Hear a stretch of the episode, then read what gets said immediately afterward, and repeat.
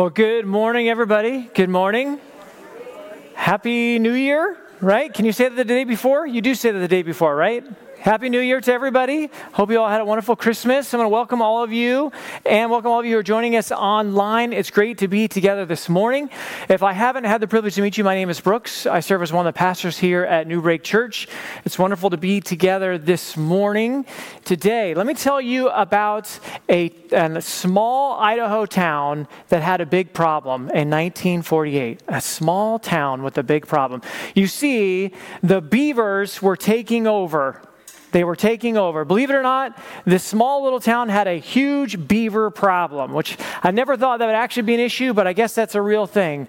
Uh, beavers are pretty fierce, and in this town, they were literally chopping down trees, creating dams, and bringing havoc in this town. And the people were starting to like riot about the beavers. Like it was like the beavers versus the people, and there was literally going to be about like a gangs of New York kind of a fight going on between them. And so the fish and game people people were looking around saying, We love these beavers. We love these people. We need to save the beavers. So, what are we going to do? So, they got together and they started thinking. They were processing. We really, really are committed to protecting these beavers and making sure they're not killed by the town folk. But we also really appreciate the town folk and we want them to live happy lives. So, what are we going to do? So, they came up with some ideas. You want to hear some of their ideas? Okay, the first thing they thought about was taking a beaver and attaching it to a donkey, and then taking the donkey and sending it through these woods. So, can you imagine carrying a donkey? Or excuse me, carrying, that would be crazy to carry a donkey, but having a beaver attached to a donkey, I mean, it would be that's that's grounds for a massive bloody fight between those two animals. So they thought that's too hard, that's too expensive. What if the donkeys went off on the wild? What if they fell off a cliff? What happened to the beavers then? You'd lose the donkeys and the beavers. So then they thought, you know what? What if we uh, we put them on a truck? Let's put them on a truck, and then we'll truck them into this forest area. But then they realized, number one, it's too much money for gas. Number two, uh, we can't get through the trees because we want to take them to a really thick thick area of trees. So what are we going to do? So you know what they came up with? A catapult. They created these little beaver helmets and they put them in a catapult and they put it, they directed it towards the trees that they wanted to, and they just let rip. And these beaver, that's not what they did. That they didn't do that. That would be against the law. But what they did do was equally wild and crazy. They actually dropped them from the sky with parachutes on. I'm not lying. This is something real. I saw videos of this. See, in 1948, they had a bunch of parachutes left over from World War II, and they thought, you know what? This is the cheapest way possible. Let's put them in boxes. We'll attach them to a parachute, throw them out of a plane. When the boxes hit the ground, it's not going to kill the beavers somehow, and they're going to get out and they're going to like fill this area. So they had one poor beaver that they dropped many, many times. They nicknamed Geronimo because they kept dropping this beaver over and over and over again. And he finally, they, they figured it out. And believe it or not, they took all these beavers, they parachuted them from a plane, and they survived survived. And they actually built this incredible like habitat for beavers that's still thriving today. So good job, fish and game people. Way to think outside the box. The thing with those guys were is they were absolutely 100% committed to the safety and the life of those beavers. So they started making decisions and making plans so that they would save the lives of these animals as we start thinking about New Year's, New Year's is such a great time, as Pastor Nate was saying, to look back and see all that God has done, but also a very important time to look ahead and to decide and start making decisions about who do we want to become in this year, this 2024 year. So we, I'm sure many of us are already thinking about fitness goals, right? Buying gym memberships and going for the first 20, day, uh, 20 days and then, you know, wishing you got your money back, but you bought a year, so your sunk cost, you're in, right? We, we do fitness goals. We have financial goals. How can we invest more money? How can we save more money or manage what we have better? Maybe we've been thinking about uh, big career goals coming up and you're wondering, what am I going to do? How am I going to process this? What are we going to do together as a family?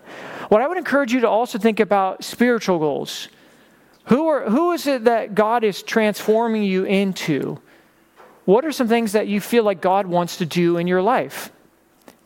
Because God wants to bring spiritual transformation to refresh your relationship with Him, to help you go from where you are now to a deeper, more intimate relationship with Him in the next year. That would be something that God would want for you. But that takes us being uh, making some decisions and deciding to commit to certain things, certain habits, certain ways of life, looking at things differently, thinking about God differently, taking some steps forward to experience spiritual transformation and to experience more of God in our life. It's actually one of the things that I, I, send out birthday cards to our life group leaders. One of the things I always pray for them whenever I send out a birthday card is that you would grow closer to God, more closer to God in this new year of life than you have in any of your years combined. And that's something that, that God desires for us too. But the question is, what are we going to do? What are some things that we can do and commit to to take steps forward in our relationship with God. And so that's actually what we're going to be looking at the Bible today, because the book of Hebrews, if you'll turn with me to Hebrews chapter 10, has some really, really great insight for us. So if you have your Bible either on your phone or uh, your tablet or your Bible, your paper Bible, feel free to open it up, and I'll open it with you to Hebrews chapter 10. Hebrews 10. Let me talk to you a little bit about the book of Hebrews because I learned a lot about Hebrews as I was studying this, this, these few verses we're going to look at today. We're going to look about, about, I think, five verses today. But the book of Hebrews was written to a group of believers who we think were primarily Jewish believers. How do we know that? Because when we reflect on the text, there's a whole lot of discussion about the first five books of the Bible, what we call the Torah. So, in that first five books of the Bible, there's a, a bunch of uh, things that the writer of Hebrews wants us to reflect on and see how Jesus was better than all of those things. So he wanted them to know that Jesus is actually better than the angels. Jesus is greater than Moses. Jesus is the greatest, the best high priest, the, the greatest high priest that's ever lived. Jesus is so much better. Matter of fact, in, in Hebrews chapter 1, it says that Jesus is the expressed radiance of the Father. What that means is like just like you see the sun and a ray comes down, that ray comes directly from the sun, so too Christ is a reflection of the heart of God. And he is someone that's worth following and trusting with your life. Because the thing is, maybe you didn't know this, I didn't really know a lot about this, is that the Hebrews, the people that he was writing to, were experiencing um, persecution. Matter of fact, if you were to read later on, and you can look a little bit, few verses down in Hebrews chapter 10, it says that they were being publicly taunted, they were being ridiculed, and also they were having their property seized for being a follower of Jesus. And it had gone to the point in the past that blood was shed. And they actually reference that in Hebrews chapter 12. So these people were facing persecution and challenge. And the, and the writer of Hebrews wanted to tell them hey, listen, there's some incredible things that you need to do to be able to stay the tide and to be able to walk forward in your relationship with God. And he's going to highlight a couple of them. I want to read those to you together right now. So let's go ahead and read Hebrews chapter 10. We'll start at verse 19. Therefore, okay, which gets us, whenever you see that word therefore in the Bible, it's like a pivot point. It's getting us to look backwards because it's at this part of the book of Hebrews that all of what he said about Jesus, all the incredible things that God has done for followers of Jesus, all of that, now because of all that, we should live a different way. It's kind of like you have all this doctrine about God and about the Spirit. Now here's how here's what you should do with that. And so it begins by saying, brothers and sisters, since we have confidence to enter the most holy place, which I'll unpack in a few moments, by the blood of Jesus, by a new and living way open for us through the curtain that is his body. And since we have a great high priest over the house of God, referring to Jesus, let us draw near to God. So anytime you see that word let us, okay, in the text, it's actually throughout the book of Hebrews, it's constantly, that's, that's um, like a phrasing that he uses. And that, I would encourage you to underline that in your text, in your Bible, or highlight it in your Bible. Anytime he says let us, he says, let us draw near to God with a sincere heart and with full uh, the full assurance that faith brings having our hearts sprinkled to cleanse us from a guilty conscience and having our bodies washed with pure water. Let us hold, again, you see the let us phrase right there. Let us hold unswervingly to the hope we profess, for he who promised is faithful. Who's the he? God. Because God is faithful, we can hold on. And then he says, and let us, again, you see the phrase, let us consider how we may spur one another on towards love and good deeds, not giving up meeting together, as some are in the habit of doing, but encouraging one another, and all the more as you see the day approaching. So, what is the first thing that we are to do or commit to do that's in the text from today? The first thing we see is for us to draw near to God rather than to pull away and disengage to draw near to God. God's desire is for us to be moving ever closer to Him, to remain in a close relationship with Him. That's His heart for us for 2024. That you may have experienced God and trusted in God up to a certain degree for some of us, it's very new, it's very fresh, this idea of being a follower of God, being faithful to God, praying, reading the Bible. It's all so new and fresh for you. And for those of you who've been following Jesus for a while, it feels like you've been doing this for, for a long time. But wherever you're at, I will tell you, God wants the same thing for you. God wants you to move closer. God wants you to experience you experience him more and more, to know him and to be known by him. And it's in that closeness that we experience transformation. Whenever we experience more of the love of God, God's love begins to transform and change our hearts and he changes from the inside out. Let's look at um, in verse 22. We're just going to look at a little part of verse 22. He says, Let us draw near to God. And we're going to save the second half of that here in a moment about what it means to do that with a sincere heart. But you see, before Christ, so again, these, these people had a Jewish mindset. Before Christ, they were very familiar with the idea of a sanctuary or a, a place where they would go and a priest would reside there and he would take an offering and offer it on a altar to God. God. And that, that offering would, would be covering up their sins and then once a year, the holy the, the high priest would go into what we refer to as the Holy of Holies. So, like in the sanctuary that, that they created in this in this place where God met with the people, there was a, one room where the priest would work and would be offering sacrifices to God. And then there was another room that was called the Holy of Holies. And it had this huge, huge, huge um, curtain that separated the Holy of Holies from the other room. And in the Holy of Holies, that's where you had the Ark of the Covenant. You remember, like Indiana Jones and last, or in the um, uh, first one, Indiana Jones and the Raiders of the Lost Ark. Thank you. Remember the the thing opened up and it melted the face. I mean, that looked great back then, right? But that was that was inside the the Holy of Holies, and the high priest would go one time a year, only once to offer sacrifice for the whole people, for the sins that they committed and those ones that they didn't even know they committed. And it was such an incredibly powerful, special time that the high priests themselves, only the high priests, had to make sure that they were totally cleansed, that all of their sin was covered, that they were sprinkled. They talk about sprinkled in the, in the text, that they themselves were prepared to go and meet the holy God that created all things and that God would be there in his presence to meet with them. You see, when Jesus Christ died on the cross for every single one of us, he, he was the perfect sacrifice, the complete sacrifice for all sins. And that when that when his blood was shed, the Bible says that actually that the the um, the curtain between the holy of holies and the rest of the sanctuary was torn from top to bottom. That was a very symbolic act because you know what that means? That means that there's no longer anything that can separate us from God.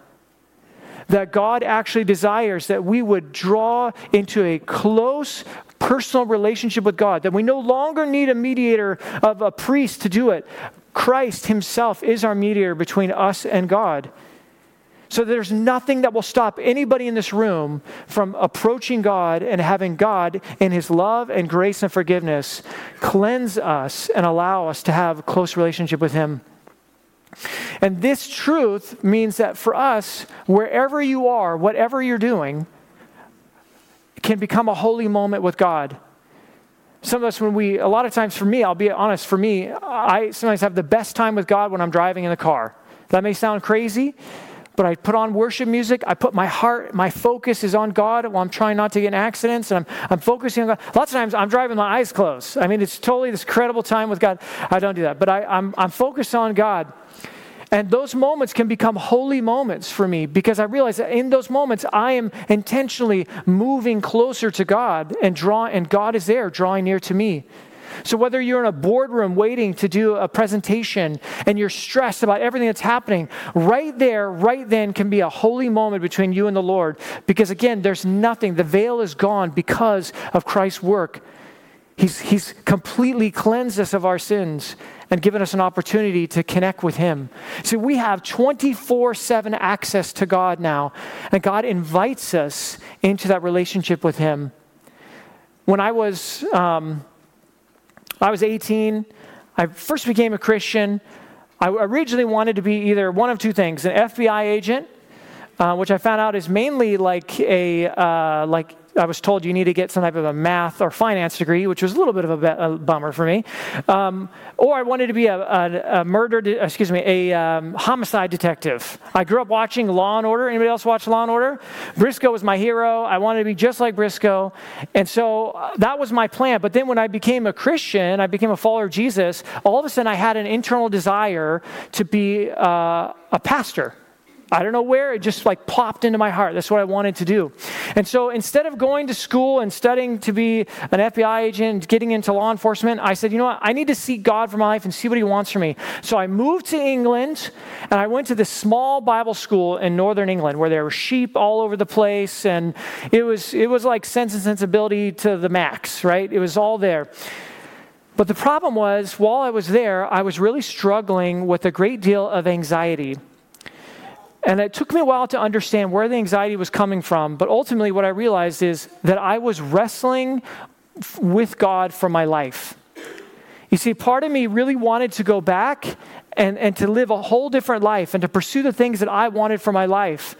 But I felt that even in that place that God was tugging on my heart to trust him and to follow him. And some of us, some of us in this room, you know what I'm talking about, that internal struggle of is it my life or God's life? Am I driving the ship or is God driving the ship? And ultimately, all of us will come to those points probably several times in our life where we have to make those decisions. God, I submit to you. I submit my life to you.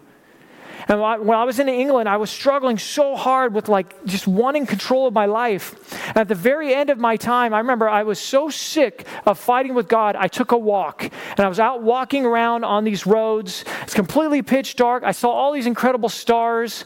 I just felt like I was so sick of fighting with God. I just finally said, I give up, God. I give up. It's your life. I want to follow you. You lead me wherever you want. And in that moment, I felt like it's just a strange thing, but I felt like it was this holy moment between me and God and all of these sheep that were surrounding me. It was just this incredible moment. I actually, as I leaned in, because sometimes when God begins to reveal himself to you, we have those choices if we're going to lean in or we back out. And I felt his presence. I started leaning and I just said, God, I'm here. Speak to my heart. I'm here. I just, uh, you guys will think this is crazy, but as a sign of myself saying, God, this is your life, not mine, I got on my hands and knees in the middle of this road in England, and I got on my face and I just said, God, I'm sick of fighting with you. I want to offer my life to you. And that moment has stood out to me as a bit of like a stone of remembrance for me, of wanting to remind myself to go back to that place of not only seeking God, but seeking God with a sincere heart. Look at the text, the sincere heart. Whenever you see the heart in the Bible, it's, it's oftentimes referring to the center of your being, the things that makes you you. And he says to see God with a sincere heart. So, what is sincere? Well, sincere is the opposite of fake. Sincere is something that's pure, it's focused, it's genuine. So, like for instance, if I were to buy gold, I would want to buy real gold, pure gold, not fake gold. So I would be saying, I want to buy sincere gold, something that's real, that's not faking, that's not hiding. That's God's desire for each of us, that we would approach God with that heart that's, that's focused and willing to just lay it all out before the Lord. No need to hide, no need to pretend. Just bring to God your heart and say, God, you see all of me. You see all of my faults. You see every part about me. Purify my heart, God. Make my heart undivided so I can be focused on you. See, we've all experienced the distracted friend. We've all experienced someone in our life when you're talking to them, they're doing this. And, and then you're like, Are you listening to me? And they're like, mm, Yeah, yeah, I am. And I mean, you're realizing, No, you're not, you jerk. You're not listening to me, right? Or even worse, when you're talking to somebody and they do this thing where they're looking at you, like I'm looking at my buddy Cody right now, and then I turn and look and I'm looking for somebody else. You know that feeling? When someone is like, Really, they're just talking to you to hold the time until they can talk to the person behind you? That bugs me big time. But I'll say this sometimes I can approach God in that exact same way. I was felt deeply convicted about this. Sometimes I'm listening to my Bible app because I got to get my Bible in, right? While I'm doing the dishes and my girls are fighting and screaming and there's like this big brawl that's happening. So I'm like trying to listen to the book of Titus while I'm stopping a fight, while my hands are dripping with water because I have dishes all over the place. And I realize my heart is divided in that moment. I know life gets busy. There will always be things that will distract us from God. Always. There will always be things that will pull you away from seeking the heart of God. But God is encouraging us, challenging us 2024 to be that day where that this year where we focus and we draw near to God. And that could be like daily devotionals. That could be time and committed to prayer. That could be I'm going to be at church every single Sunday with my heart open to God, whatever He may be. You know, it could also be is for us to start the year with a time of focused prayer and fasting.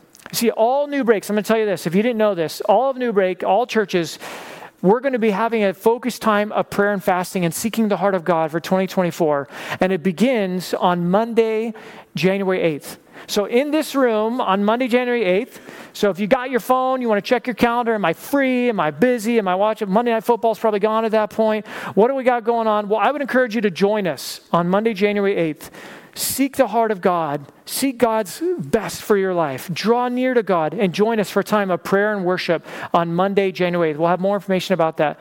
But also, every Wednesday after that, for the next three weeks, we're going to have a time of prayer. This is going to be open from 6 a.m. in the morning until I think 7 on Wednesdays moving forward after that. So if you're an early riser, I encourage you to come. 6 a.m. is really early for me, so I might be praying in my bed. Maybe I'll be here, I'm not sure, but I would encourage you to check that out, right? So the first thing we want to do is draw near to God rather than pull away. The second thing we want to do is we want to hold on tight, hold on tight to the promises of God. See, God keeps his promises with us, and he asks us to hold unswavering to it, to hold on tight to it, to remember them and don't forget, these people that this was being written to were facing persecution, they were facing trial. They know what it means to go through hardship. And look, let's look at verse 23 from the New Living Translation paraphrase version here. He says this Let us hold tightly, hold on tight without wavering to the hope that we affirm, for God can be trusted to keep his promises. You see, it's very easy for us to hold on to what we see.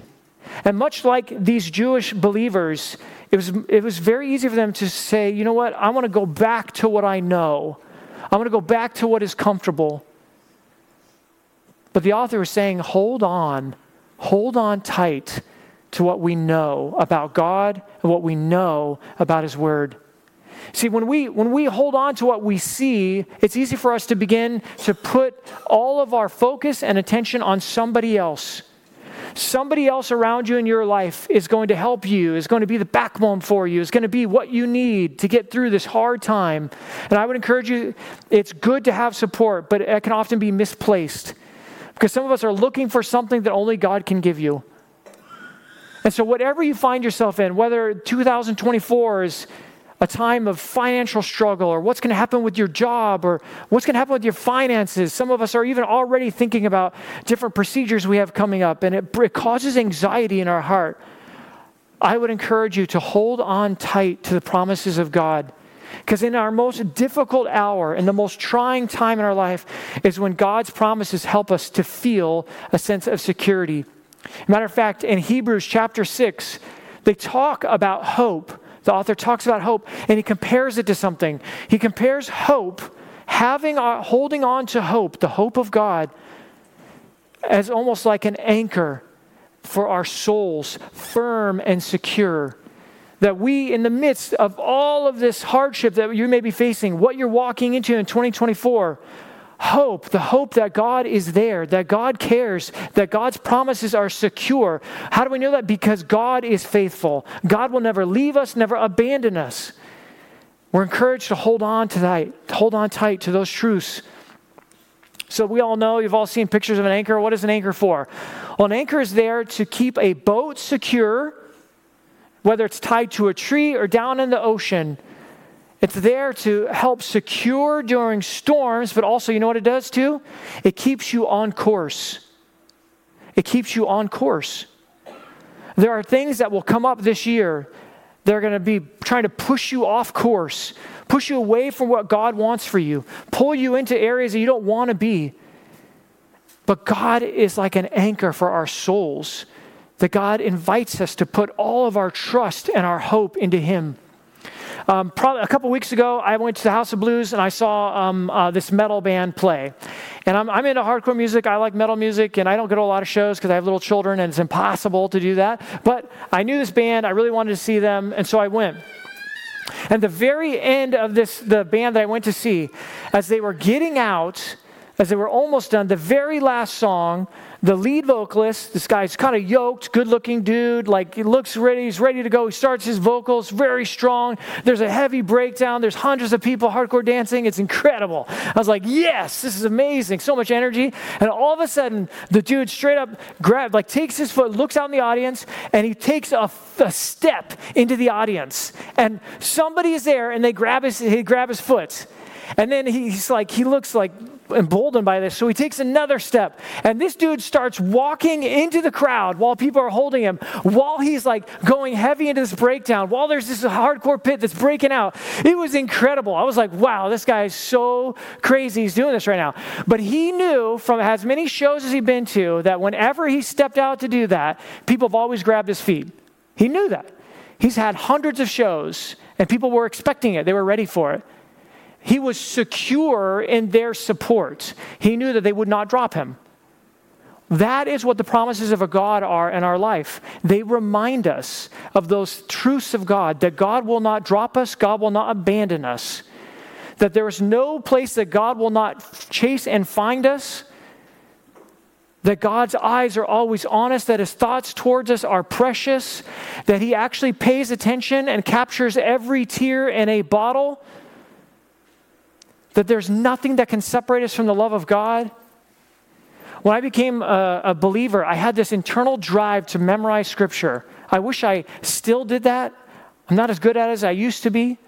But I would memorize scripture, memorize scripture. And those few scriptures that I memorized as a young teen, as an 18 year old teenager, those are scriptures that come to my mind at times that I'm struggling the most.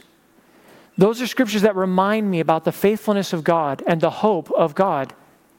Matter of fact, my buddy Corey over here, I, I think he's a wonderful father. And one thing that he does with his kids is he, he, helps, me, he helps them memorize scripture, even as little children. His little three year old is memorizing scripture, little bits at a time, little bits, little bits, little bits. And it builds a foundation upon which his daughters will have for the rest of their lives. So I don't know if you've been a follower of Jesus since you were a child or you've just became a follower of Jesus and you're 65, 70 years old. There's still time to hide God's word in your heart, to be like a secure foundation for you during difficult seasons of your life. Like for me, some of the scriptures that really speak to my heart whenever I'm afraid, Isaiah 41:10. Fear not, God said, For I am with you. Do not be dismayed, for I am your God. I will strengthen you. Yes, I will help you. I will uphold you with my righteous right hand. Psalm 138 8. The Lord will perfect those things that concern me. Psalm 138 8. Philippians 1 6 being confident of this, that the one that began the good work in me will bring it to completion. Philippians 4 6, be anxious for nothing, but in all things through prayer and supplication with thanksgiving to God, let your requests be made known to God. And check this out. And the peace of God will guard your hearts and minds in Christ Jesus. As we meditate on God's word, we hide his word in our heart, it reminds us that God is truly trustworthy. That as we step out, we are not stepping out into darkness, we are stepping out into the hands of God that will meet us and hold us and strengthen us when we need it most in 2024. And for some of us here, maybe the best place to start is a Bible uh, reading plan. Reminding yourself of the truth of God. I've got one here for you. I'll show you on the screen. If you want to be reminded of the promises of God for the first 31 days of January, this is your Bible reading plan. Pull out your phone, hit the QR code. This is starting tomorrow. This whole plan is all focused on the promises of God. You want to be reminded of it? This is your plan. For me and my family, I'm going to be doing I'm going to be reading through the Psalms and Proverbs the whole year. That's my plan. Psalms and Proverbs. One psalm, one proverb a day. If you need help finding one, I'm happy to help you find one. If you want to go on the one with me, I invite you on it with me. We can read through it together. But ultimately, God is inviting us to trust Him and to rely on His promises. And the last thing, okay, ready? This is the last one. Ready? This is great. The last one is to do life together to do it together. John Wesley, a, a great, um, one of the great evangelists, preachers in American's history, he said this The Bible knows nothing of solitary religion. The Bible knows nothing of solitary religion. You and I were designed and created for fellowship with God and fellowship with each other. Look right here. I'm going to point out a couple of stuff here in the text, and I just want you to just uh, follow along with me. I'm going to point out just a few things here. So, first, he says, Let us consider. You know what consider means? That means for us to think about and find ways for us to spur one another on towards love and good deeds. You know, so what he's saying is, hey, hey everyone, let's actually stop and think how can I benefit and bless the person whose life is sitting right next to me? How can I show these people in this room that I love them and I care about them? What can I do? What is my part to support and encourage those around me? I mean, I see people in this room that are constantly sending me texts, checking in on me. How are you doing? I'm praying for you. How's your life? My buddy Nick does that all the time. Just want you to know I'm praying for you. How's it going? People in my life I've given access to. All the masks, all the, the feeling I've got to be perfect, I've got to have it all ready to go, I drop them. And I say, man, I need support. I need help right now in my life. So he says, let us consider how to spur each other on. Here's something really cool. The, the word for spur is like this idea of a prick. It's like you're poking someone, you're provoking somebody. It's not, it's not like, usually it's used in a negative sense. But in this case, he's saying, hey, we should be a type of a community where we are poking, bringing goodness and love and great works out of people around us. But you can only do that if you're close. You can only do that if you actually are leaning into community. It's very hard to experience that when you come in and you sit down and you get up and leave as fast as you can. It's very hard to do that. I would say it's almost impossible to experience what he's talking about without truly, intentionally committing your life to do life with another person, another follower of Jesus. And he says to do it, spur each other on towards love and to good deeds. One of my friends, her name is Betsy. She's a dear follower of Jesus. She's been a friend of mine for a long time. She does this to me, she spurs me on. A couple weeks ago, I was really, really, really, really stressed out about not having a certain type of medication that I really need, that my body really needs. And I get it from a specialty pharmacy, and it's all the way in Texas. And if I don't have it, it has a big impact on my, on my health. And so there was all these problems that were happening with this, this uh, pharmacy and all this stuff. And it seemed like nobody gave a rip that I was getting very low and then out of medication.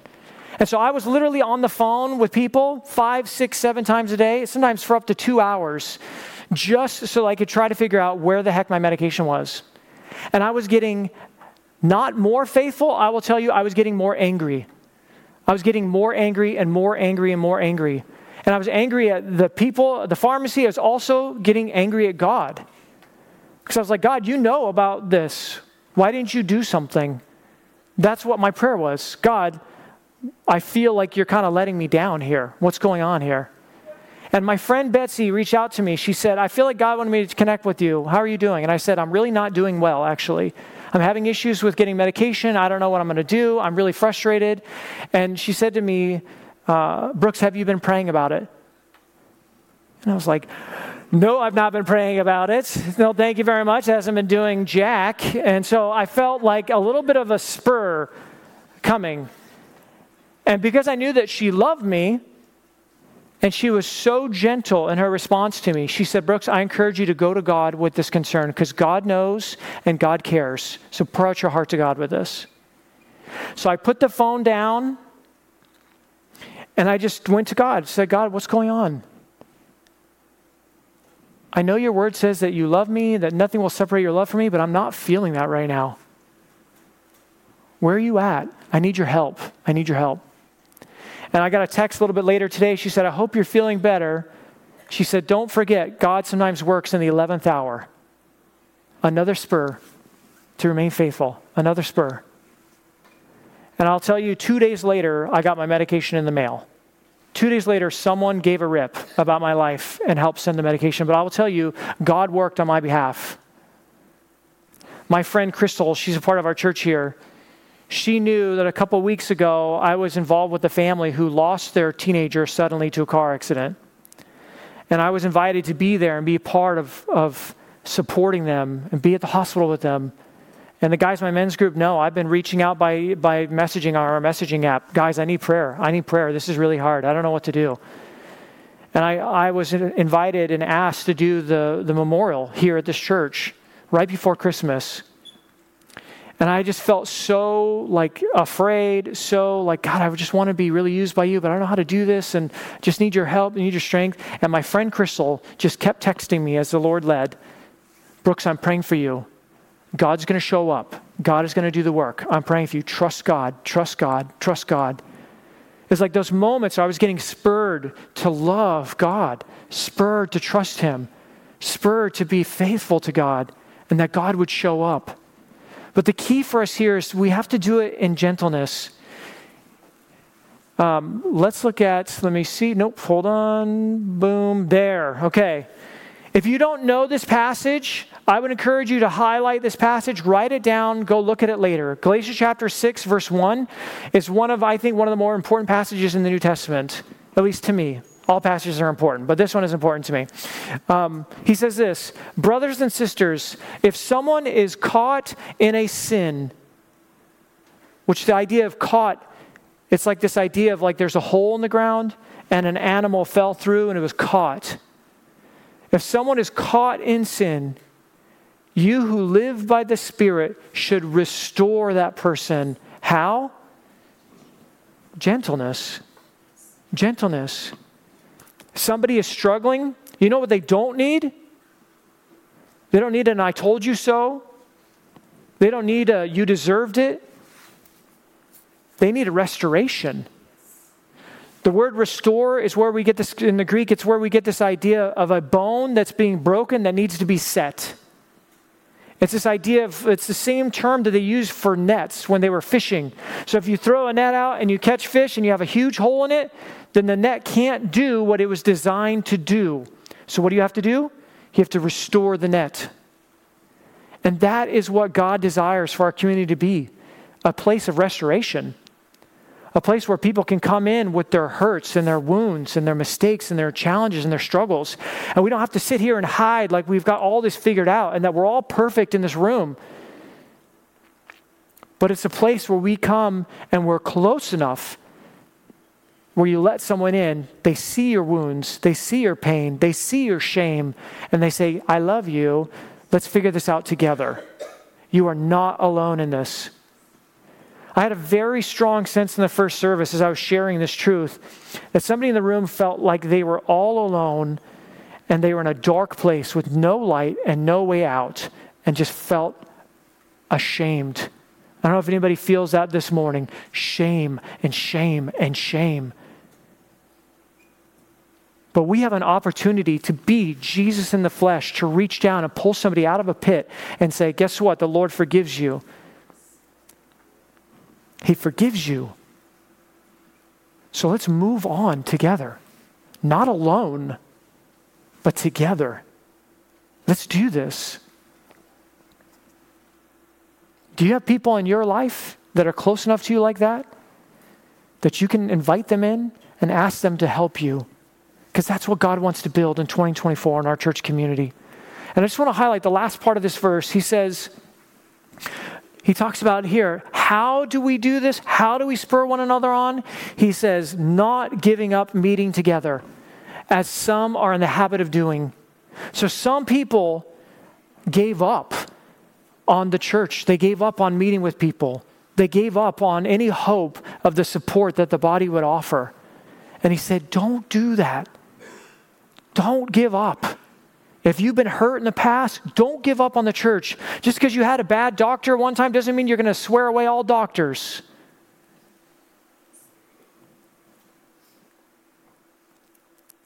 But instead, to lean in. Don't give up meeting with each other here.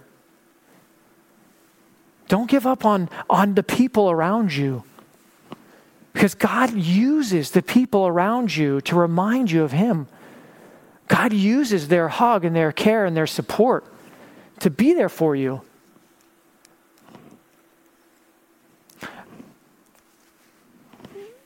When my daughter was just about a month old, I won't ever forget this. She was about a month old. She was really struggling. She had a really, really bad rash all over her body, and we did not know why. Still, it's just hard. She was screaming all the time. She was losing all this weight. We, you know, some of you had, you know, you had little babies. You remember those scales that you're constantly checking the baby's weight in, right? Well, we had that scale. We were using that thing all the time because we were afraid because she kept losing weight. And so doctors were showing us on, on those maps about what happens if your kids lose too much weight. And so we were terrified. I remember we had we were part of the New Break family, and we had some people that were really close to us, and they wanted to bring meals to us. So one of the families, John and Robin, a wonderful couple, they brought us a meal. They brought us burritos. I remember they were sitting around with us, and they're just there for a little bit. And I remember John looked up at me. It's like he read my soul. He looked up at me and he said, Brooks, how are you guys doing? I just started having tears in my eyes. I was like, oh, it's so hard right now. We're really struggling. We don't know what's wrong with June. We don't know what's going to happen. He just, he just said, hey, we want to pray for you. So him and Robin, they put their arms around Heather and I. We were holding June, and I don't even know what they prayed. I can't remember a single thing he prayed. I just knew in that moment it was like God's presence was there. It's just like this huge hug. I just remembered that moment like, wow, this is incredible. Their presence meant everything to us. The fact that they cared, they came, they were there. See, the power wasn't in the burrito. It was a great burrito. It wasn't in the burrito. The power was in the generosity that they showed. The power was that they were there. Their presence meant everything. You ever been with someone that's really, really suffering? You know what they need the most? They don't need trite sayings, they just need your presence. And their presence in that room changed me. It changed me. I want to I want to do that for other people. I want to be that person. I will forever, forever fight and, and challenge and push and encourage our community to experience, our church to experience that kind of community where we care for one another, where we know each other's wounds and we never use it against each other, where we pour out love and kindness and generosity to each other. That is the community that God wants to build here at our church. That is one thing I hear constantly. I will say one of the compliments I can give our church community is people come in here all the time and they say it feels like I'm accepted when I come here. That is like that is like the most beautiful sound to me. When someone says I feel accepted and I feel loved and I feel like I'm a part of this community. So the question is are you experiencing that? Do you have that in your life? One of the best ways that we can really truly walk in that and experience that is to join a life group. To do life with each other every single week and see what God does through that. So let's just go ahead and close our eyes. Let's go ahead and just pray. I would encourage you right now, wherever you're at in your relationship with God, whether you're just, you're not even there yet, you're just here. Someone invited you, you're here. I would encourage you, open up your heart to God right now. Tell Him the way you feel. Some of us in this room are really struggling. Ask God to help you to feel secure in Him, to hold unswervingly to the hope that we have, because He who promised is faithful. If we feel alone, just maybe that's your prayer. God, help me to feel this community that we're talking about.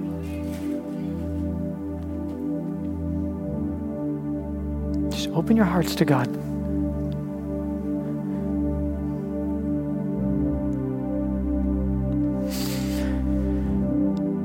Heavenly Father, I just want to thank you for this group of people that are here right now. Thank you for drawing everybody here, Lord. God, we want to draw near to you, God. We want to move closer to you this year, Lord. Help 2024 to be a year that we experience your closeness all the time, God. That we wouldn't want to draw back out of fear or shame, but God, that we know that that veil is ripped. We have direct access to our Heavenly Father. So, Lord, help nothing to stop us from that, God. I pray that you would help us to experience the kind of community that you desire for us, God, that we have people that are close enough to spur us on, close enough to pick us up when we fall, close enough to restore us when we're struggling, God. Thank you for this work that you're doing by your Holy Spirit in our church community. We ask you to do more of it, Lord, this year in 2024. In Jesus Christ's name we pray. Amen.